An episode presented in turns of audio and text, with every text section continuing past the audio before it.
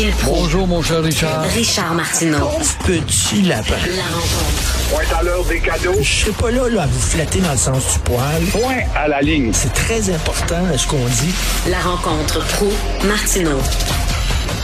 Alors, Gilles, de quoi vous voulez me jaser aujourd'hui? Air Canada, bien sûr, vous voulez les applaudir, hein, j'imagine?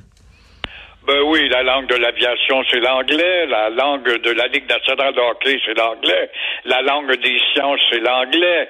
Alors, bonne chance à ceux qui veulent combattre.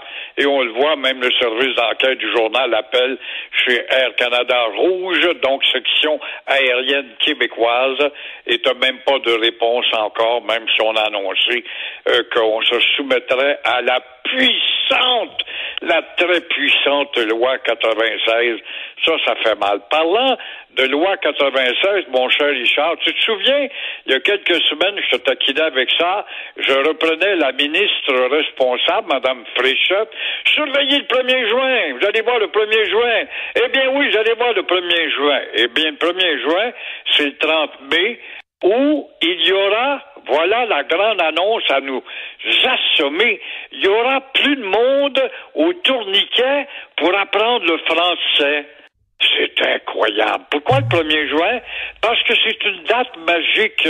Pour elle, l'an passé, le 1er juin, c'était la naissance de la loi 96, qui ne signifie rien, rien, moins que rien dans le décor de Montréal, dans le décor du monde du travail et dans le décor visuel de Montréal et du Québec. J'étais à Blanc-Sablon, bon temps. J'ai vu des commerces avec des raisons sociales anglaises. Ah, Alors, oui. en attendant, on cherche des professeurs pour enseigner à ces gens qui vont envahir les tourniquets pour aller suivre des cours de français. Alors, encore une fois, le petit Québec est à la case zéro. Je te donne un exemple, pas plus tard qu'une demi-heure, dans Verdun, que tu connais bien, je vois quatre gaillards sortir d'un camion Panton, on peut savoir plus québécois que ça comme entreprise. Ça parle dans quelle langue, les quatre gars qui sont débarqués du bateau avant-hier ou hier? En anglais. Alors, bonne chance, Madame Fréchette, avec votre grande date du 1er juin. Je parlais à une de francisation là, auprès des immigrants, puis elle dit bon, ok, il va y avoir un guichet unique, là, euh, francisation Québec. là. ben, elle dit ça changera rien. Ben, ça changera presque rien dans les faits, là. Concrètement. Tout ce qui est québécois, de petit Québec, ça ne change rien. Faut arrêter, c'est- fasse-moi s'entendre, moi, que je hurle, je hurle, je hurle. Pourquoi je hurle encore? Je ne sais pas, je dois être fou, bâtard. J'ai un disque automatique. Je, je hurle, je hurle, je hurle. À rien, à rien, à rien, avec un grand R, n'a changé Puis- et va changer. Puis là, c'est le record, un record de plainte contre Air Canada. Est-ce que ça va changer quoi que ce soit, Gilles? Absolument rien avec un R majuscule. Ils prennent les Parlant plaintes. de retard, ben tiens, pense pas que le Legault, c'est pas un beau retardataire. Euh, Ben, d'ailleurs, il a toujours été un retardataire dans tout ce qu'il nous a dit. Quand est-ce que c'est que ça s'est réalisé? Il retarde à réaliser le nombre de promesses. Il en a tellement vendu qu'il nous a berné. Alors là, il dit euh, qu'il avait promis la médaille du Québec à Michel Côté, cet artiste au talent multiple. Ça démontre quoi? Ça démontre, avec cette omission, ah, oui, mais j'étais pour le faire, t'es en train de l'oublier dans ce cas-là. Ça démontre avec cette omi- omission combien la sélection des candidatures est le résultat d'un calcul avant de donner la médaille. J'en sais quelque chose moi-même personnellement. Alors, avant de donner ta médaille, il y a un calcul. Combien d'insignifiants, d'insignifiants qui ont reçu la médaille sans avoir des antécédents qui ont marqué justement l'élévation du Québec. Combien qui en ont reçu ceux-là, des insignifiants? Il y en a des douzaines, je pourrais t'en nommer des douzaines. Ça prouve aussi que c'est Legault qui décide de nommer et non un comité aux diverses tendances au sein du comité pour juger si le candidat euh, Richard Martineau peut l'avoir après tout. Il s'est battu depuis des années, c'est un pamphlétaire comme il n'y en a plus. Oui, mais des fois, il y a eu des langages vulgaires. Oui, mais des fois, il est excessif. Alors, il y a un blanc-bec qui décide de voter contre Martineau. Et là, le premier ministre, c'est lui qui a le dernier mot. Et encore une fois, ça prouve que dans le cas de Michel Côté, Qui vienne me dire que j'allais lui donner la médaille. Il y a longtemps, tu aurais dû l'avoir. Ce gars que je comparais hier avec pertinence et je t'ai élu ce matin à Jack Nicholson.